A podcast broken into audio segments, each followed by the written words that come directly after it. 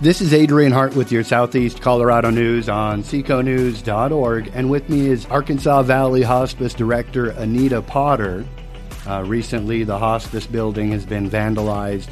We've, of course, got the link to the official report from the police on that here in the article body for you. Anita, we wanted to reach out and give you opportunity to share any information uh, with the public uh, regarding this and uh, to share your sentiments about it. So, Anita, um, I guess tell us how the hospice is feeling about the situation. Well, we believe our building is a sacred, a sacred place where folks with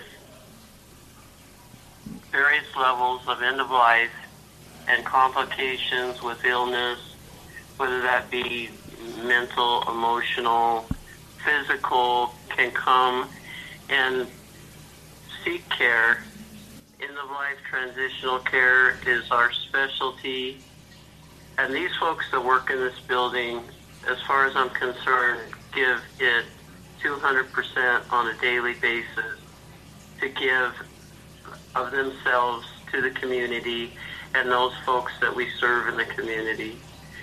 What sickens and saddens me that our very heart, our building where we work 10, 15 hours a day was vandalized by someone about 10:30 last night.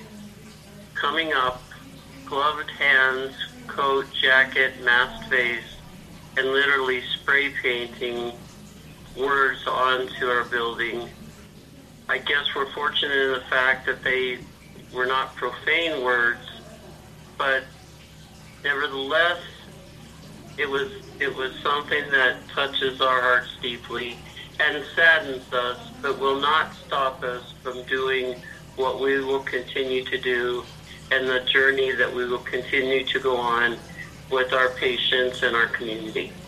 Thank you, Anita. Um, so sorry that the Arkansas Valley Hospice is going through this. Uh, certainly, we'll give some contact information for folks who are interested in uh, reaching out to help you guys. Um, we know you have a current fundraiser running, so we'll have some links to that in the article body as well. Um, yeah, and that building, you know, the hospice, it's a historic building. It used to be the Klein grocery store. Uh, of course, lots of folks remember it. Uh, boy, probably back in the 80s when it was uh, the market. Uh, and it's got history. And the hospice really did a number on redoing that building and reinvesting in their company on that building. And so to have someone deface it is certainly a tragedy and a mark uh, for our community. But I think we can recuperate. Like I said, we'll get the official word out from the La Junta Police Department. And is there anything that you feel like you need to add, Anita? We, we, we so appreciate the community.